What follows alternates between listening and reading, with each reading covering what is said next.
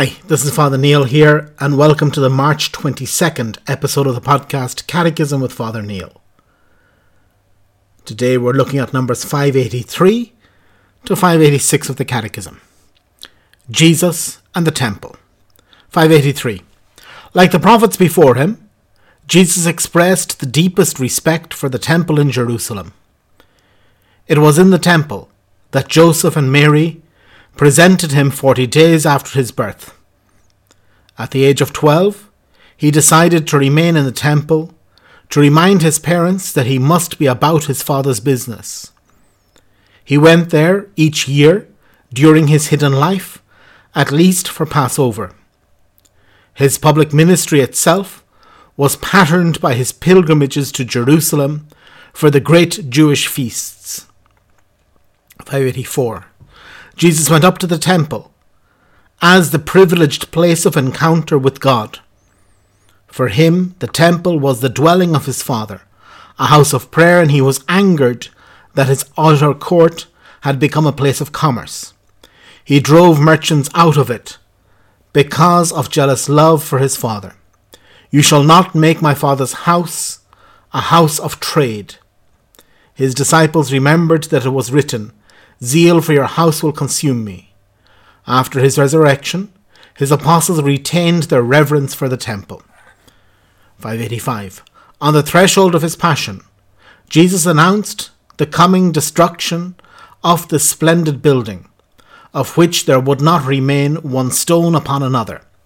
By doing so, he announced a sign of the last days, which were to begin with his own Passover but the prophecy would be distorted in its telling by false witnesses during his interrogation at the high priest's house, and would be thrown back at him as an insult when he was nailed to the cross. 586. Far from having been hostile to the temple, when he gave the essential part of his teaching, Jesus was willing to pay the temple tax, associating with him Peter, whom he had just made the foundation of his future church. He even identified himself with the temple by presenting himself as God's definitive dwelling place among men. Therefore, his being put to bodily death presaged the destruction of the temple, which would manifest the dawning of a new age in the history of salvation. The hour is coming when neither on this mountain nor in Jerusalem will you worship the Father. Very well. Today we continue looking at the life of Christ. In fact, while we read the Catechism, I, I, I suppose I, I don't like giving people more things to read. But if you're not familiar with the Gospels, it would do no harm to read the Gospels. Maybe to start with the Gospel of Matthew and then John, and then to look at Luke and Mark if you wanted as well. But uh, a knowledge of the Gospels would be no harm to us. And then there's also the excellent series by Pope Benedict Jesus of Nazareth, he wrote three a three volume history of the life of Jesus that is also helpful for us if we want to know uh, the life of Jesus better, to know who he is. And here the Catechism goes in very brief detail through the life of Christ, and that's what we're seeing these days as we're together. And today we're looking at the relationship between Jesus and the temple. Again, the relationship is somewhat complicated. That Jesus is the new temple, that he fulfills the temple, that Christians don't have a temple. Our faith doesn't uh, d- depend on a physical place.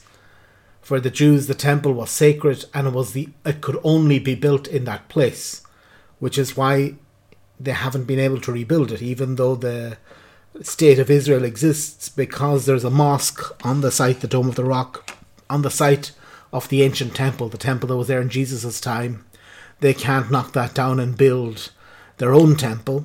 And uh, one of the uh, facts that they're dealing with is they can't build it 500 meters away. It's not simply enough for them to buy the, the field next door or uh, to, to build it in the same general area. It has to be built in that exact place. And so this temple, while it's vital for Judaism, and you could easily make the argument that Judaism today is lacking because it doesn't have a temple. It's missing a very important element of, of Judaism. However, Christianity doesn't have this. Sure, we have um, many beautiful churches, but the churches aren't uh, aren't necessary in a sense. I mean, the photograph that I'm using for the cover of this um, podcast is a selfie that I took in uh, Hagia Sophia. Hagia Sophia, the, the Cathedral of Holy Wisdom in Constantinople, which many people now call Istanbul, is the um, most beautiful church ever built.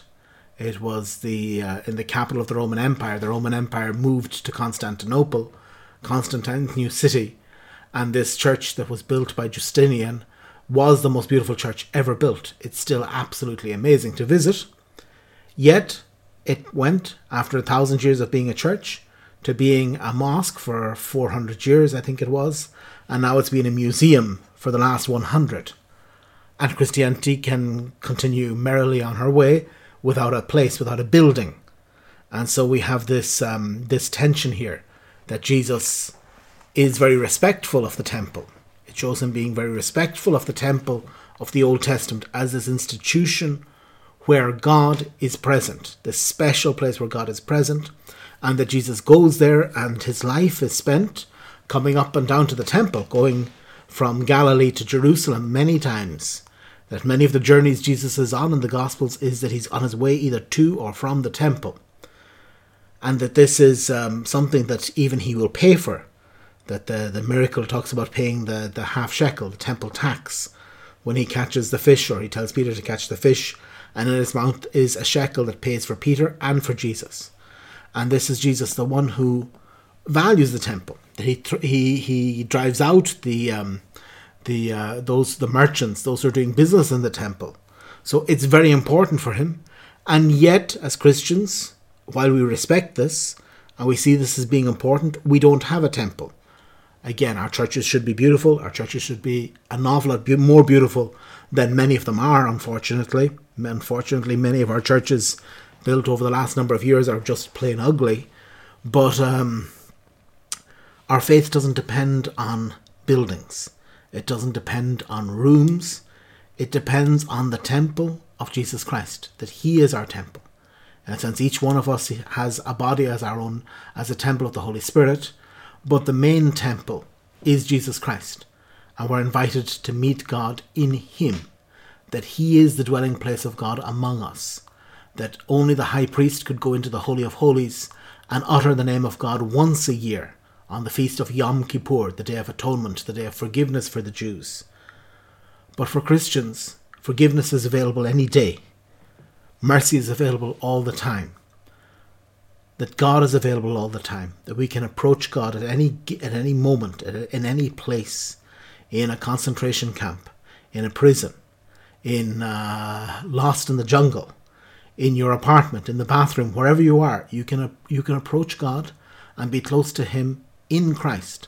That Christ reigning in heaven makes God present all in all places, and that this is our hope, and that this is where we can find our um, where we can find this saving presence.